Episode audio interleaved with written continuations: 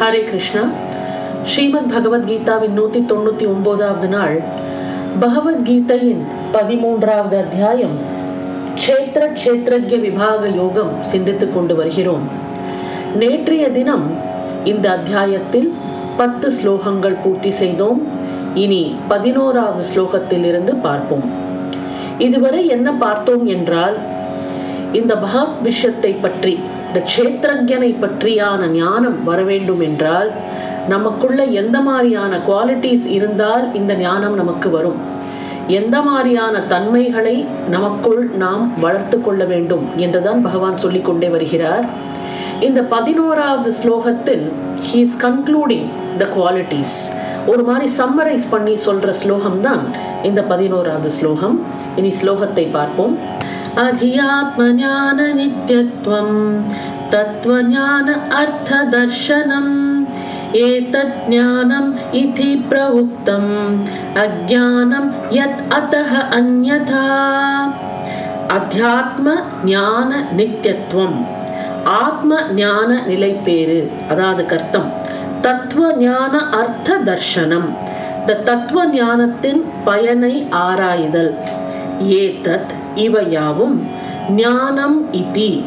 ஞானம் என்று புரோக்தம் பகடப்படுகிறது. யத் எது? அத்தக அந்யதா இதற்கு அந்நியமானதோ தத் அக்ஞானம் அக்ஞானம் அது அப்படின்னு சொல்றார். ஆத்ம ஞானத்தில் நிறைப்பேறு உண்மை பொருள் ஆராய்ச்சி. இவை யாவும் ஞானமாம். இவற்றிற்கு அந்நியமானவை எல்லாமே அஞ்ஞானம் அப்படின்னு சொல்றார். அத்தியாத்ம ஞானத்தில் எப்பொழுதும் நிலைத்து நிற்றல் தத்துவ ஞானத்தின் பொருளான பரமாத்மாவை தரிசனம் செய்தல் இவையெல்லாம் ஞானம் என்றும் எது அதனிலும் மாறுபட்டதோ அது அஞ்ஞானம் என்றும் சொல்லப்படுகிறது. ஏழாவது ஸ்லோகத்தில் அமானித்துவம் தற்பெருமை இன்மை என்பதில் துவக்கி இந்த ஸ்லோகத்தில் தத்துவ ஞானார்த்த தர்ஷனம் என்பது முடிய இவை யாவுமே ஞானம் எனப்படுகிறது. ஏழாவது ஸ்லோகத்திலிருந்து ஆரம்பிச்சு சொல்றார். இத்தகைய மனநிலைகள் ஞான வளர்ச்சிக்கு காரணமாயிருப்பதால் இந்த மனநிலைகளே ஞானமாக கருதப்படுகின்றன. இந்த மனநிலைகள் நேற்றுக்கு நம்ம பார்த்தோம் இல்லையா? அத்தனை மனநிலைகளும் ஞானத்தை வளர்க்கக்கூடியவை. ஆகையால் இதுவே ஞானம் எனப்படுகிறது. இவைகளுக்கு எதிரடையாக மனநிலைகள். இந்த ஞானத்திற்கு எதிரடையாக எதெல்லாம் இருக்கிறதோ அதெல்லாம் அஞ்ஞானம். அதை லிஸ்ட் பண்ணி சொல்றார். எப்படி இருக்கணும்?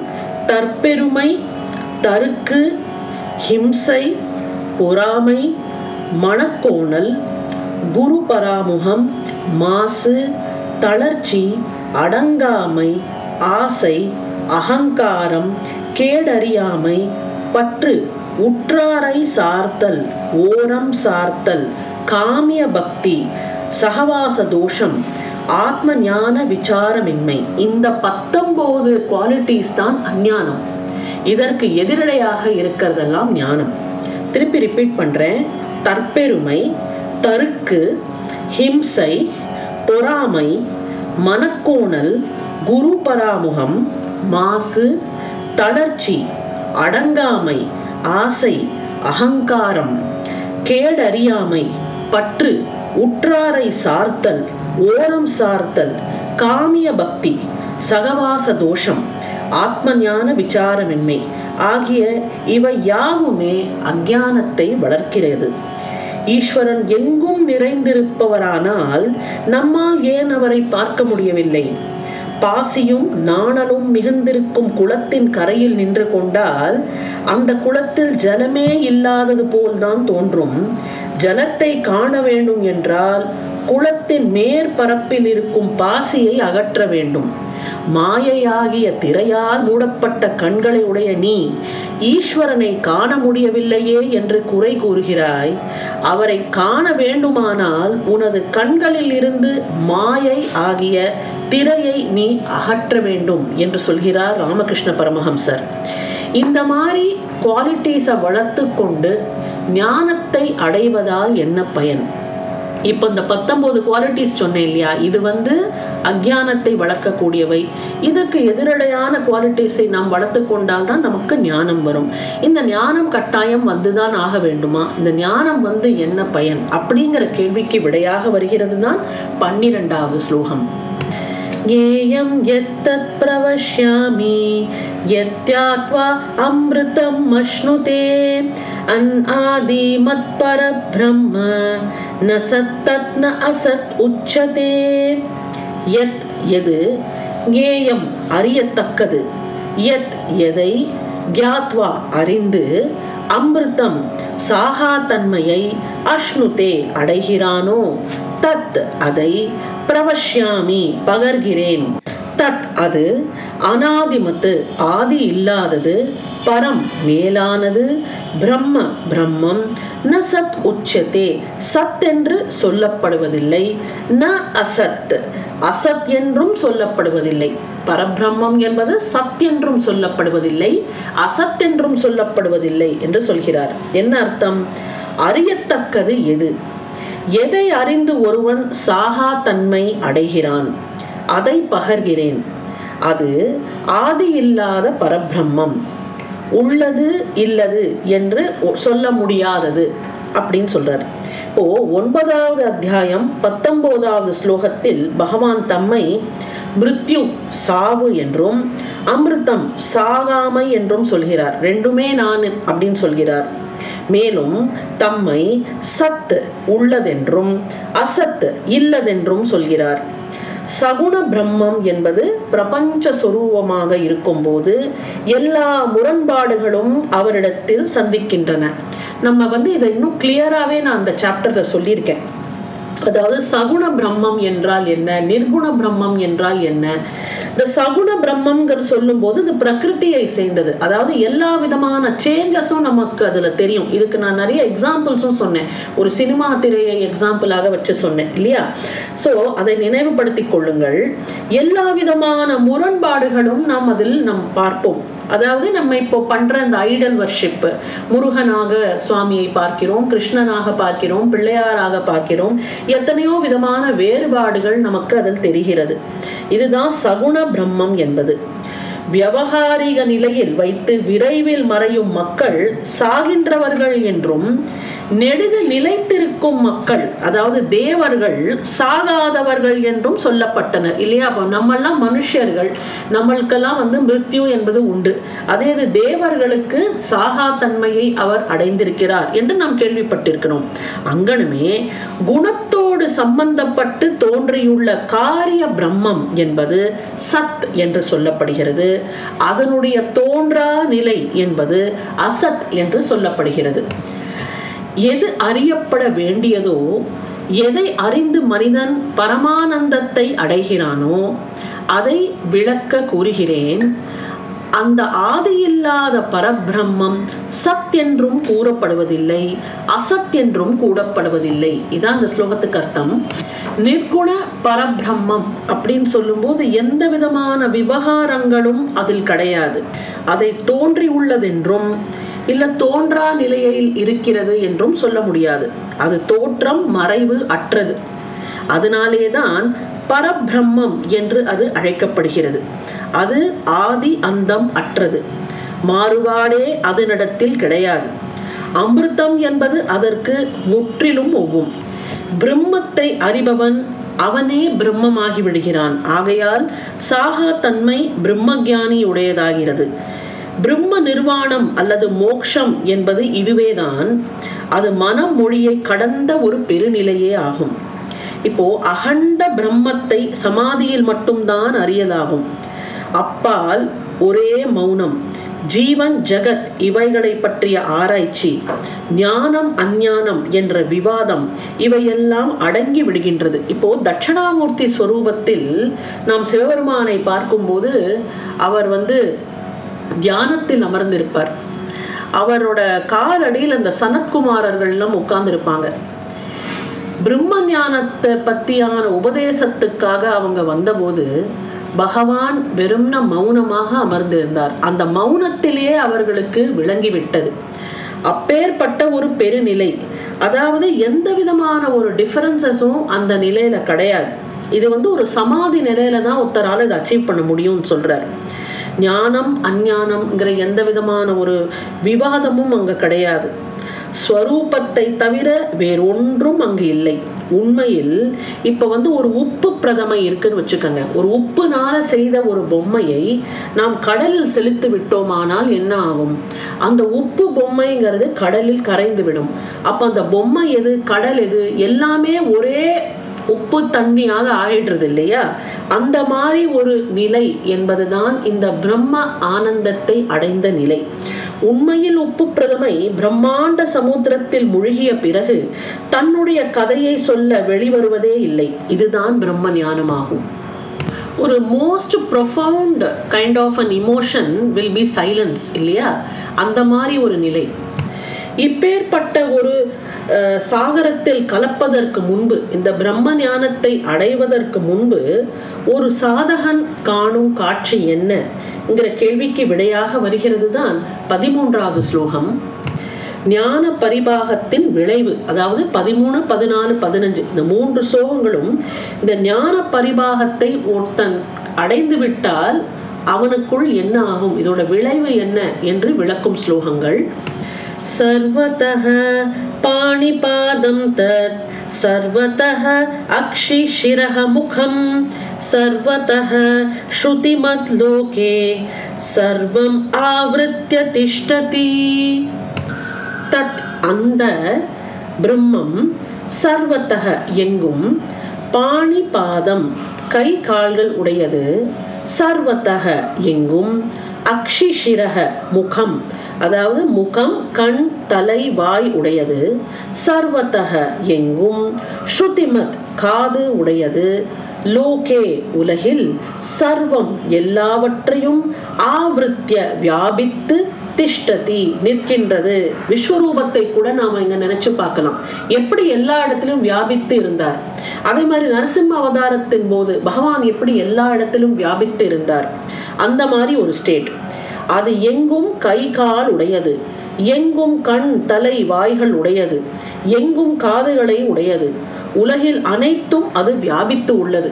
இப்போ இந்த பிரம்ம ஞானம் அடைந்தவன் ஒரு முதல் லட்சியம் என்ன என்றால் எல்லா இடத்துலையும் பகவானை பார்ப்பது. எதை பார்த்தாலும் அதில் அவனுக்கு பகவானே தெரிவது. இந்த மாதிரி ஒரு ஸ்டேட் ஆஃப் மைண்ட் அவனுக்கு அச்சீவ் பண்றான்னா அவன் பிரம்ம ஞானத்தை அறிகிறான் என்று அர்த்தம். இந்த பரபிரம்மம் என்பது எங்கும் கை கால்களை உடையது எங்கும் கண் தலை முகங்களோடு கூடியது எங்கும் காதுகளை உடையது ஏனெனில் அது உலகில் அனைத்தையும் வியாபித்து நிற்கிறது. இப்படி எல்லா இடத்திலும் பரபிரம்மத்தை காண்பவன் அவனே பிரம்ம ஞானி ஆகிறான் என்று சொன்னோம் இல்லையா? இப்போ கடலை அணுகும் நதி கடலின் தன்மையை பெறுகிறது. ஒரு நதி கடலின் கலந்தவுடன் என்ன ஆகிறது நதியோட தனித்தன்மை என்பது போய்விடுகிறது. அது கடலோட கடலா கலந்துடுறது. நிர்குண பரபிரம்மத்தில் லயமாவதற்கு முன்பு ஞானி ஜகத்தில் உள்ள வடிவங்களை எல்லாம் ஈஸ்வர சுரூபமாக பார்க்கிறான். அவனை அன்றி ஓர் அணுவும் அசைவதில்லை என்பது அவனுக்கு பிரத்யட்சமாகிறது. அகங்காரம் என்னிடம் இருக்கும் வரையில் ஜீவனாயும் ஜகத்தாவும் வெவ்வேறு ஐஸ்வர்யங்களுடன் தம்மை தோற்றுவிக்கும் ஈஸ்வரன் என் முன்னால் நிற்கிறார். நான் வேற அவன் வேற அப்படின்னு இருக்கும்போது அங்க ஒரு இரட்டை இருக்கிறது. நானே அவன் அவனே நான் அப்படிங்கும்போது அங்க ஒரே ஒரு சொரூபமாக தான் நிற்கிறான். அதை தான் சொல்கிறார் இங்கே. இப்போ ஒரு பிரம்ம ஞானிக்கு எல்லா விதமான சொரூபங்கள்லயும் ஈஸ்வரனே கண்ணுக்கு தெரிவான் இதுதான் அவன் காண்கிற காட்சியாக இருக்கும். பதினான்காவது ஸ்லோகம் சர்வ இந்திரிய குண ஆபாசம் சர்வ இந்திரிய விவர்ஜிதம் அசக்தம் சர்வ பிருச்ச ஏவ நிர்குணம் குணபோக்திருச்ச சர்வ இந்திரிய குண ஆபாசம். எல்லா இந்திரியங்கள் வாயிலாக ஒளிர்வது சர்வ இந்திரிய விவர்ஜிதம். எல்லா இந்திரியங்களையும் அற்றது. அசத்தம் பற்றற்றது.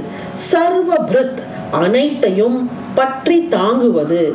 நிர்குணம் ச ஏவ குணமே இல்லாதது. குணபோக்திரும் ச குணங்களை அனுபவிப்பதும் அப்படின்னு சொல்றது அதாவது இந்திரியங்கள் அனைத்தின் வாயிலாக ஒளிர்வது. இந்திரியங்கள் யாவையும் அற்றது பற்றற்றது. அனைத்தையும் பற்றி தாங்குவது. குணங்களே இல்லாதது ஏனினும் குணங்களை அனுபவிப்பது. எல்லா புலனுகர்ந்த பொருட்களையும் அறிவது ஆனால் உண்மையில் எல்லா புலன்களும் அற்றது. அப்படியே ஒன்றிலும் பற்றற்றது ஆனாலும் எல்லாவற்றையும் தாங்குவது காப்பது மேலும் குணமற்றதாக இருந்தாலும் குணங்களை அனுபவிப்பது. இது வந்து கொஞ்சம் அப்டிராக்டாக இருக்கும். இதை எக்ஸாம்பிளோட பார்த்தா தான் உங்களுக்கு புரியும். இப்போ பல வடிவங்களை காணுவதற்கு பகல் வேலை உதவுகிறது. பகல்ல எதை பார்த்தாலும் நம்மளுக்கு கண்ணுக்கு நன்றாக பளிச்சுன்னு தெரிகிறது. ஏன் தெரிகிறது? ஏனென்றால் சூரிய வெளிச்சம் அப்பொருளை விளக்குகிறது. சூரிய வெளிச்சம் இருக்கிறதுனால எல்லாம் நம்மளுக்கு கிளியரா கண்ணுக்கு தெரிகிறது. அப்பொருட்களின் விளக்கமாக சூரிய பிரகாசம் ஒளிர்கிறது எனலாம். மேலும் சூரிய வெளிச்சம் இவ்வடிவங்கள் யாவையும் அற்றது. சூரிய வெளிச்சம்ங்கிறது இந்த வடிவங்களை சார்ந்தது இல்லை. சூரிய வெளிச்சத்துக்கும் நம்ம பார்க்கிற பொருளுக்கும் எந்த விதமான பற்று என்பது இல்லை. அதே போல ஆத்ம சைத்தன்யம் என்பது இந்திரியங்களில் அத்தகை தொடர் உடையவதாய் இருக்கிறது. இப்போ சினிமா திரை எடுத்துக்கொள்வோம். இது ரொம்ப ஒரு excellent way of understanding cinema திரையானது படங்களை எல்லாம் தாங்குவது போன்று சிதாகாசம் என்பது ஜெகத்தில் உள்ள அனைத்தையும் தாங்குகிறது. இப்போ ஒரு ஸ்கிரீன்ல ஒரு சினிமா பார்க்குறோம் விக்ரம் படம் ரிலீஸ் ஆயிருக்கு. ஸ்கிரீன்ல பார்க்குறோம் பிரம்மாண்டமாக தெரிகிறது. எல்லா விதமான காட்சி மாற்றங்களையும் பிரமிப்புடன் நம் பார்த்து கொண்டிருக்கிறோம். அது எல்லாம் அந்த ஸ்கிரீன்ல தெரியுது அந்த ஸ்கிரீன் தான் அதை தாங்கி கொண்டு நமக்கு எல்லாத்தையும் காட்டுறது. அந்த ஸ்க்ரீன்ல தான் நம்ம எல்லாத்தையும் பார்க்குறோம். ஆனால் அந்த ஸ்க்ரீனுக்கும் நம்ம பார்க்குற அந்த காட்சிக்கும் எந்த விதமான சம்பந்தமும் கிடையாது. எந்த விதமான ஒரு பற்று கிடையாது. அந்த screen which is showing the scenes is not attached to the scenes படத்தில் காணும் விதவிதமான வர்ணங்கள் திரையுடையது வர்ணங்கள் அல்ல. ஆனால் அத்தனை வர்ணங்களையும் திரை உள்ளபடியே நமக்கு விளக்கி காட்டுகிறது. அங்கனம் முக்குணங்களும் பரமாத்மாவிடம் இல்லை. ஆயினும் குணங்களை எல்லாம் விளக்கவும் ரசிக்கவும் செய்கிறது அறிவு சொரூபமாய் இருக்கிற இந்த சிதாகாசம் இந்த அறிவு சொரூபமாக இருக்கிற பகவான் தான் நமக்கு எல்லாத்தையும் விளக்கி நம்மளுக்கு காட்டுறான். இல்லையா? இது கருப்பு இது வெள்ளை இது நல்லது இது கெட்டது சிறியது பெரியது. இந்த மாதிரியான அண்டர்ஸ்டாண்டிங் நம்மளுக்கு நம்ம சித்தாகாசத்தில் வருகிறது. நம்ம சித்தாகாசம் என்பது நம்மளோட இந்த மைண்டு ரூபியும் அரூபியுமான கடவுள் ஒன்றேதான். இதை நான் வந்து சிதம்பரத்தை வந்து ஒரு உபமானமாக வைத்து சொல்லியிருந்தேன். இங்கே வந்து நம்மளுக்கு ரூபியாகவும் அரூபியாகவும் அரு உருவமாகவும் நம்மளால் பார்க்க முடியும் என்று சொல்லியிருந்தேன். ஒன்றை நம்பினால் இன்னொன்றை நம்பினதே ஆகும். எரியக்கூடிய சக்தியை தவிர்த்து நெருப்பையும் நெருப்பை தவிர்த்து எரிகிற சக்தியையும் சிந்திக்க ஒண்ணாது. நெருப்பு என்றால் அது எரிக்கும். எரிக்கிறது என்றால் அது நெருப்பு. இது ரெண்டும் சேர்ந்தே தான் இருக்கும். அது மாதிரி தான் ரூபியும் அரூபியும் சகுணமும் நிர்குணமும் எல்லாம் சேர்ந்தே இருக்கிறது தான் two sides of the same coin அப்படின்னு வச்சுக்கலாம். இன்னும் சூரிய கிரணங்களை தவிர்த்து சூரியனையும் சூரியனை தவிர்த்து சூரிய கிரணங்களையும் நினைக்க முடியாது. Both of them go together பாலை தவிர்த்து அதன் வெண்மையும் வெண்மையை தவிர்த்து பாலையும் கருத ஒண்ணாது பால் அப்படின்னு நினைச்சாலே நம்மளுக்கு ஒயிட் லிக்விட் தான் மனசுக்கு வருது இல்லையா? அதுபோல் குணஸ்வரூபமான ஈஸ்வரனை தவிர்த்து நிர்குணஸ்வரூபனையும் நிர்குணஸ்வரூபனை தவிர்த்து குணஸ்வரூபனையும் சிந்திக்க முடியாத ரெண்டும் ஒன்றேதான். பதினைந்தாவது ஸ்லோகம். बहि अन्तश्च பூதானாம் அச்சரம் चरमेव च सूक्ष्मत्वात् तत् அவிக்யாயம் தூரஸ்தம் ச அந்திகே ச தத்து தத்து அது பூதானாம் பொருள்களுக்கு பகி புறமும் அந்தகச்ச உள்ளும் அச்சரம் அசையாததும் சரம் ஏவச்ச அசைவதும் சூக்ஷ்மத்வாத் சூக்ஷ்மமாய் இருப்பதால் அவிக்யேயம் அறிய ஒண்ணாதது. தத் அது தூரஸ்தம். தூரத்தில் இருப்பதும் அந்திகேச்ச அருகில் இருப்பதும். பொருட்களுக்கு புறமும் உள்ளமும் உள்ளது. வெளியும் இருக்கு உள்ளயும் இருக்கு. எது? பரபிரம்மம். அது அசையாதது அசைவது. நுண்ணியமாக இருப்பதால் சூக்ஷ்மமாக இருப்பதால் அரிய வரிது. எட்டவும் கிட்டவும் இருப்பது. எட்டி இருக்கிறாப்லையும் இருக்கு கிட்டையும் இருக்கிறாப்புல இருக்கு. இதற்கெல்லாம் எக்ஸாம்பிள்ஸோட பார்ப்போம். சராசரமான எல்லா பிராணிகளுடைய உள்ளமும் புறமும் அது நிறைந்திருக்கிறது. அசைவன அசையாதவனவற்றின் வடிவிலும் கூட அதுவே உள்ளது. அது நுண்ணியதாக இருப்பதால் அறிய முடியாதது. மிக அருகிலும் மிக தூரத்தில் இருப்பதும் அதுவே. கடலுக்குள்ள மிதக்கிற பனிக்கட்டிக்கு உள்ளும் புறமும் இருப்பது என்ன? நீர். அங்கனம். பரமாத்மா நீக்கமர எல்லா பொருட்களிலும் நிறைந்து இருக்கிறார். இந்த தாட் நமக்கு வரணும். கடலின் மேல்பாகம் அலை வீசி அசைகிறது. இல்லையா? அலைகள் வந்து ஒரு டர்புலண்ட் டைட்ஸ் நம்மளுக்கு கலை கடலுக்கு மேலே தெரிகிறது. ஆனால் அடிபாகம் எப்படி இருக்கிறது? அடிபாகம் அசையாமல் அப்படியே இருக்கிறது. இப்போ கடல்னு சொல்லும்போது அந்த அசையும் அலைகள் அசையாத அடிபாகம் ரெண்டும் சேர்ந்தது தான் கடல். பரமாத்மா குணங்களோடு கூடிய பிரகிருதியாக இயங்குகிறார். குணம் போன விடத்தில் அவர் அசையாமல் இருக்கிறார். இப்போ கடல் நீர் ஆவியாக மேலே போகும்போது அது சூக்ஷ்மமாக இருக்கிறது. அது நம்ம கண்ணுக்கு தெரிவதில்லை. தண்ணி கண்ணுக்கு தெரியறது. ஆனால் தண்ணி எவாபரேட் ஆகி மேலே போகும்போது அது கண்ணுக்கு தெரியவதில்லை. அது சூக்ஷ்மமாக இருக்கிறது. அங்கனம் சுத்த சைத்தன்யமாகிய நிர்குண பிரம்மம் பேரறிவு ஸ்வரூபம் எனினும் மன பரிபாகத்துக்கு உள்ள புரியாத மாதிரி மந்த அதிகாரிகளுக்கு அந்த பொருள் அறிய ஒண்ணாதது. இப்போ வந்து மந்தமாக புத்தி இருக்கிறவர்களுக்கு இந்த சூக்ஷ்மமான அறிவு பல பேருக்கு எட்டுறதில்லை. ரொம்ப காம்ப்ளெக்ஸாக இருக்குது புரியலை அப்படின்னு சொல்கிறாங்க ஏனென்றால் அந்த மன பரிபாக அதுக்கேற்ற மாதிரி நமக்கு அதை விகசிக்கணும். அப்போ தான் முடியும். தன் சொந்த பூமியில் தன் பாதத்துக்கு கீழே ஒரு பொன் இருப்பதை அறியாதவனுக்கும் பொண்ணுக்கும் வெகு தூரம். இப்போ நம்ம அங்கே நின்றுருக்கோம் நம்ம காலுக்கு அடியிலே ஒரு ட்ரெஷர் இருக்குன்னு வச்சுக்கலாம். அந்த ட்ரெஷரை தேடிக்கொண்டு நம்ம எங்கெல்லாமோ அலைஞ்சுட்டு இருக்கோம் அப்போ அந்த ட்ரெஷருக்கும் நமக்கும் இருக்கிற டிஸ்டன்ஸ் வந்து ரொம்ப வெகு தூரம் தான். ஏன்னா நமக்கு அது நம்ம காலடியிலே இருக்குங்கிறது நம்மளுக்கு தெரியல. அப்படி தன்னுள் இருக்கும் பரமாத்மாவை அறியாதவனுக்கு அவர் மறுமையில் எங்கேயோ இருப்பதாக எண்ணம் இல்லையா? நம்ம கூட கடவுள் எங்கேயோ இருக்கார் மேலே இருக்கார் ஹெவன்ல இருக்கார் அப்படின்லாம் நினைக்கிறோம். ஆனால் அது அது இல்லை. நமக்குள்ளே அந்தர்யாமியாக இருக்கிறார்ங்கிற அந்த எண்ணம் நமக்கு வர வேண்டும். தன் அந்தராத்மா அவர் என்று அறியவனுக்கு அவரை விட அருகில் உள்ள பொருள் வேறொன்றும் இல்லை. எங்கேயோ நம்ம தேடிட்டு போவேணாம் நமக்குள்ளேயே இந்த கடவுள் அந்தர்யாமியாக இருக்கிறாங்கும் போது நம்மும் அவரும் அவ்வளோ ஒரு அருகில் இருக்கிறோம். அவ்வளோ ஒரு ப்ராக்சிமிட்டி இருக்கும்போது who's a person who so closest to you it is the lord because உங்களுக்குள்ளேயே அவர் இருக்கிறதுனால அவரோட வேற யாரும் உனக்கு க்ளோஸ் கிடையாது. இந்த ஒரு ரியலைசேஷன் இல்லாத போது அவர் எங்கேயோ இருக்கிறார் நம்ம எங்கேயோ இருக்கிறோம் நம்ம இங்கே வந்து அவரை தேடுறோம்.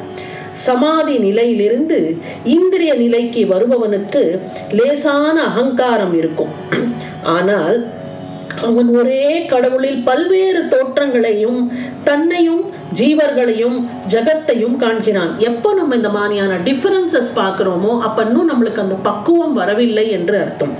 எந்த ஒரு ஐட்டத்தை எதை பார்த்தாலும் நம்மளுக்கு பகவானோட நினைவு வர வேண்டும். அந்த நினைவு இல்லை என்றால் நம்ம வேற அது வேற அப்படிங்கிற அந்த ஒரு டிஃபரன்ஸ் இருக்கும். உனக்கென்று தனி வியக்தி இருக்கும் வரையில் அதாவது உன்னிடம் அகங்காரம் இருக்கும் வரையில் ஈஸ்வரன் உருவம் உள்ளவன் என்பதை தவிர வேறு விதத்தில் அவனை உன்னால் தியானிக்கவோ நினைக்கவோ காணவோ முடியாது. அதுவரையில் அகண்ட நிர்குண பரபிரம்மத்தை நீ உள்ளும் புறமும் சகுண கடவுளாகத்தான் காண்பாய். சகுண கடவுளின் இந்த தோற்றங்கள் பொய்யானவை அல்ல.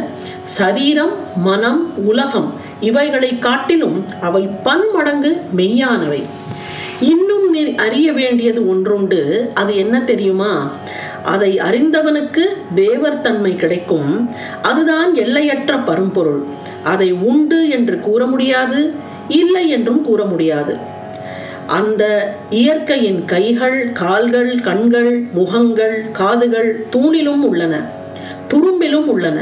அங்கிங்கெண்ணாதபடி எங்கும் பிரகாசமாய் பரவி நிற்பது இந்த பரபிரம்மே கையில்லாமலேயே தொடக்கூடியது கண் இல்லாமலேயே பார்க்கக்கூடியது காதில்லாமலேயே கேட்கக்கூடியது தன்னை தாங்குவோர் இல்லாதது ஆனால் அனைத்தையும் தாங்குவது குணங்கள் இல்லாமலே குணங்களை அனுபவிப்பது. பரபிரம்மத்தின் இந்த சிந்தனையை மனதில் தாங்கிக் கொண்டே இருப்போம். நாளைக்கு பகவத்கீதையின் இருநூறாவது நாள் பதினாறாவது ஸ்லோகத்தில் இருந்து பார்ப்போம். உங்களை நாளை சந்திக்கின்றேன். நன்றி வணக்கம்.